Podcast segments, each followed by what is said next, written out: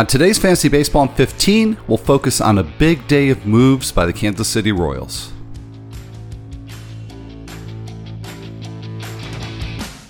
Like death and taxes, Dodger's gonna Dodger. I have not had three cold brews yet. It worked great in a fantasy league. I'm just glad I am not at the dentist. Fantasy Baseball in 15 on The Athletic.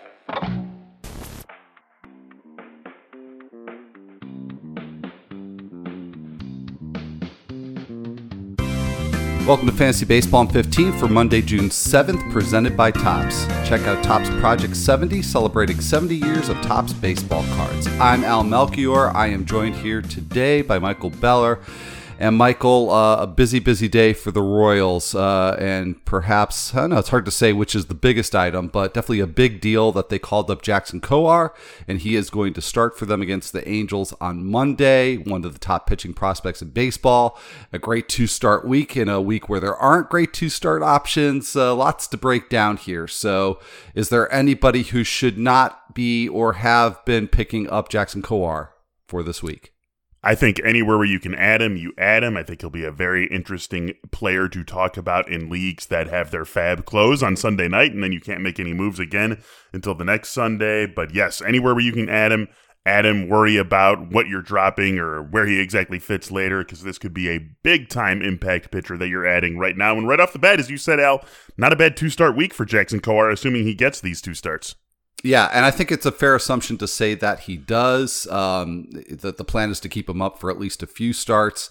So that would encompass both the start on Monday against the Angels and a potential Saturday start at Oakland. In some other Royals news, Adalberto Mondesi is back on the IL with a hamstring injury. That was a move that was made retroactive to June 4th. And Edward Olivares back up from Omaha. So given the, sort of yo-yoing that the Royals are doing with Olivares, is it worth trying to make a move for him, or do you just wait and see if maybe he's up for a while? Maybe in deeper leagues, I could see going after him in 15-teamers and just kicking the tires, and maybe he does enough to stick this time around. In anything shallower than that, because of the yo-yo action we've seen on him, I'm probably taking a step back and letting the Royals show me they're committed to him for longer than a week before I make a move. All right, and obviously a disappointing development for Mondesi, but just wait this one out and hope that maybe it's a minimum stay for him on the IL.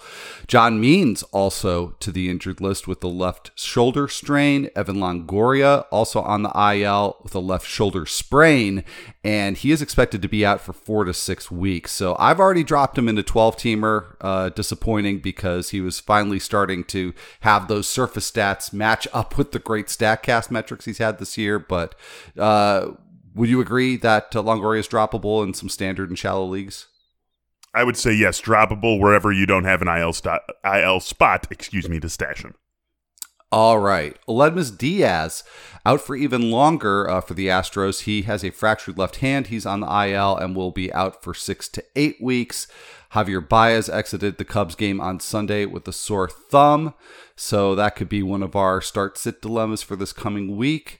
Luis Garcia pulled from his start for the Astros at Toronto. A great start, too, for Garcia. And apparently he did it while ill, made it 6 innings, gave up 1 run. He is slated to start again this week at Minnesota, but that's one obviously we'll have to keep tabs on. Colin Moran was activated on Sunday. Byron Buxton on track to hopefully be activated soon. He is on schedule to begin a rehab assignment this week with AAA St. Paul.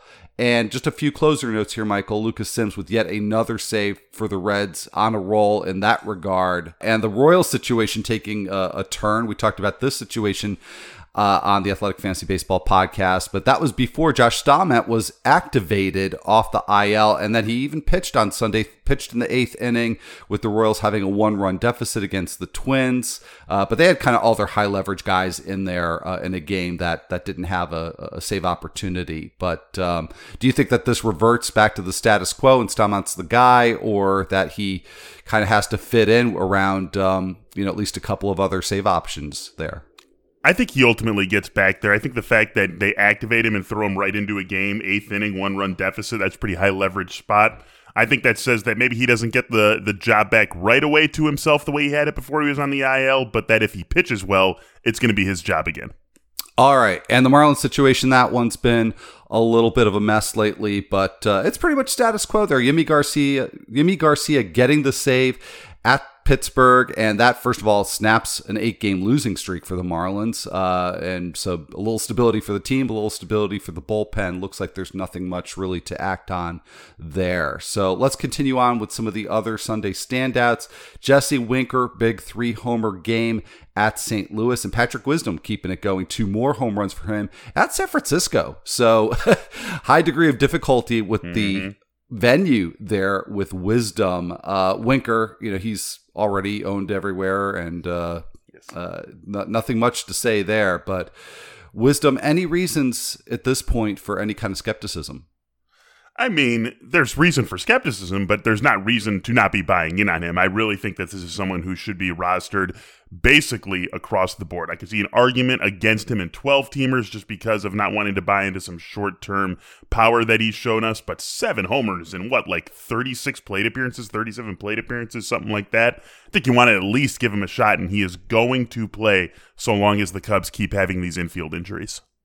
All right. And a big day for the Orioles in general, Anthony Santander in particular. Now, Cedric Mullins was definitely the star of that game offensively. We've talked about him recently, but Santander going 3 for 5 with a double, his 9th of the season, in a very high-scoring game against Cleveland.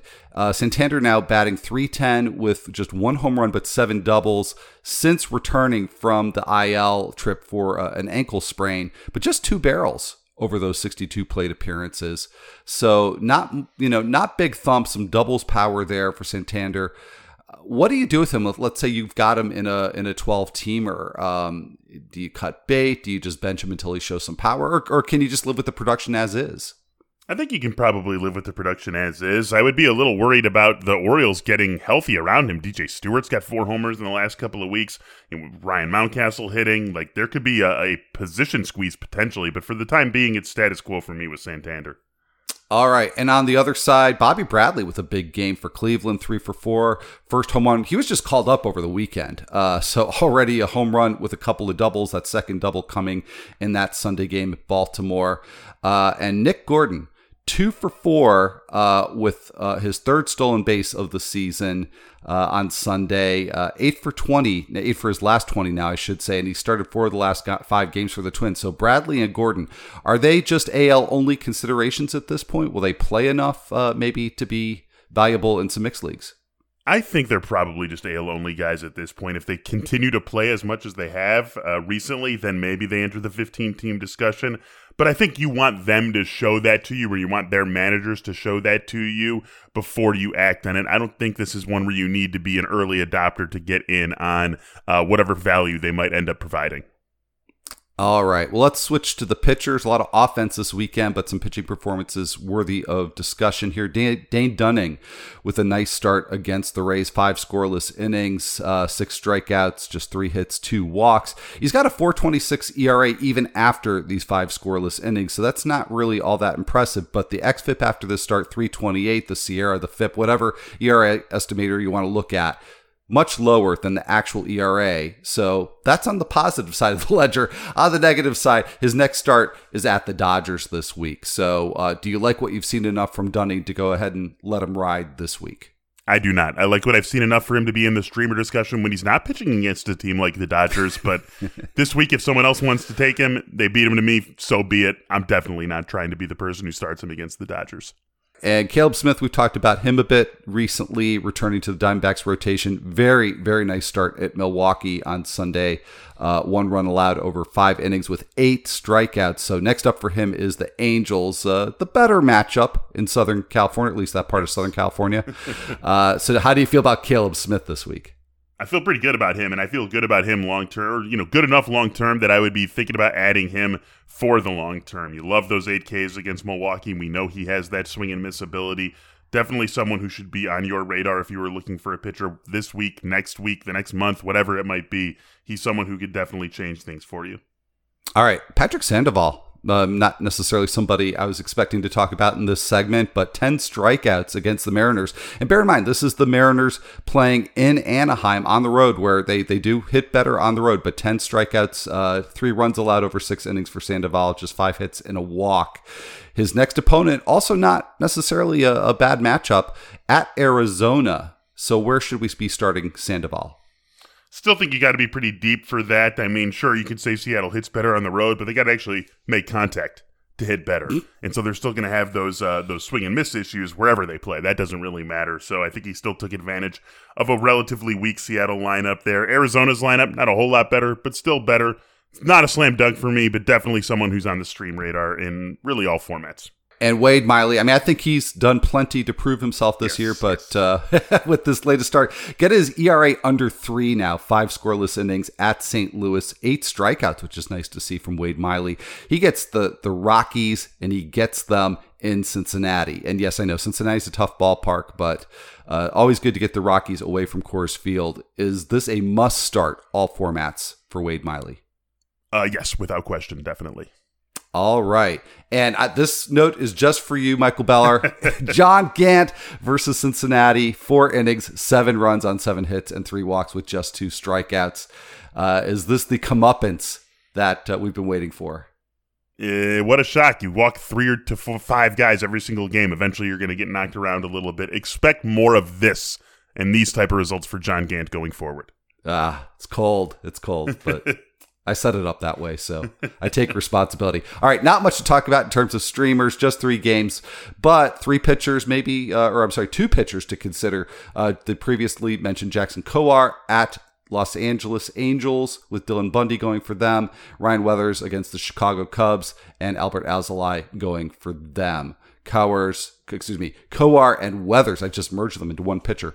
Any interest in either or both, or just one pitcher that's combined to the 2 of them?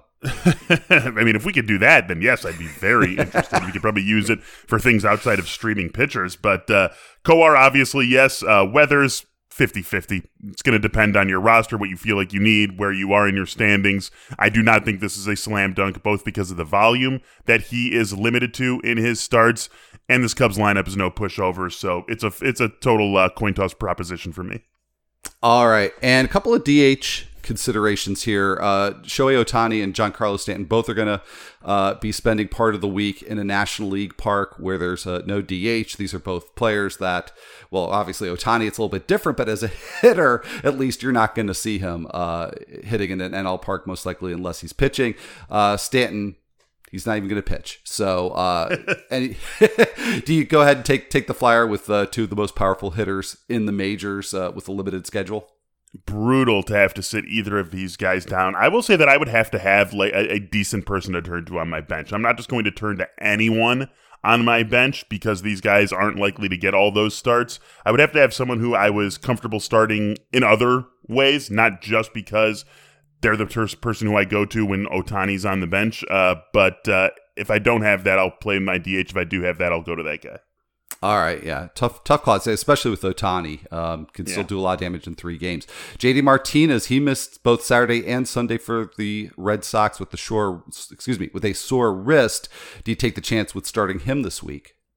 Yeah, I think so. Sore wrist, it's the sort of thing that I think can announce itself as something a little bit worse. So I think if he's not already IL'd and we have till Tuesday to make that decision, then I do think that I would be playing him if the Red Sox aren't going to IL him before then. Okay, how about Nelson Cruz? Didn't play against the Royals on Sunday. He's got a stiff knee. Sounds like a day-to-day thing, but still worth taking the chance with him this week. Again, another player who I start unless the Twins IL him before I have to make the call. All right, and I talked a little bit earlier about Javier Baez missing Sunday. Do you go ahead and take the chance with him? Yes, I do think that you take the chance with him. We're going to know a little bit later. The Cubs are one of the 6 teams that does play on Monday. All right, fair. So we'll get some information soon. Michael Brantley going the other way, expected to return on Tuesday. He's been out with a hamstring injury, but do you worry at all about him maybe getting delayed and not playing enough games this week? I don't think so. He's really hit every mark along the way with the hamstring injury. I think if there was something was going to crop up, it would have cropped up by now. Another guy who gets a thumbs up from me for this week. All right. Max Muncy, he did pinch hit on Sunday, but dealing with an ankle injury. So would you rather go with an alternative this week with that uncertainty? You're the Dodgers. I don't think you pinch hit Max Muncy in the situation that he pinch hit it unless he's good to go generally. So maybe he misses another start. Maybe you don't get every single start out of him this week, but I think he starts the balance of the games for the Dodgers. I want him in there. All right, one more player to consider on the pitching side here. You say Kikuchi leaving his Saturday start with a knee contusion. If he is ready to go, he will start at Cleveland on Saturday. So obviously a ways there to wait for him. Do you go ahead and just find a replacement this week or go ahead and roll with Kikuchi? Similar answer to what I said about Ohtani and Stanton. If it's just a warm body who can fog a mirror, then I'm probably not playing him. If it's someone who actually has a legitimate pulse when he's on the mound, I'll play him in place of Kikuchi. All right. Well, then that's going to be it for this Monday edition of Fantasy Baseball in 15. Wishing everybody the ability to fill up their rosters with not just warm bodies who fog up a mirror. And if you do have a chance to rate and review this podcast, we would greatly appreciate that. So for Michael Beller, I'm Al Melchior, and we'll be right back here on Tuesday.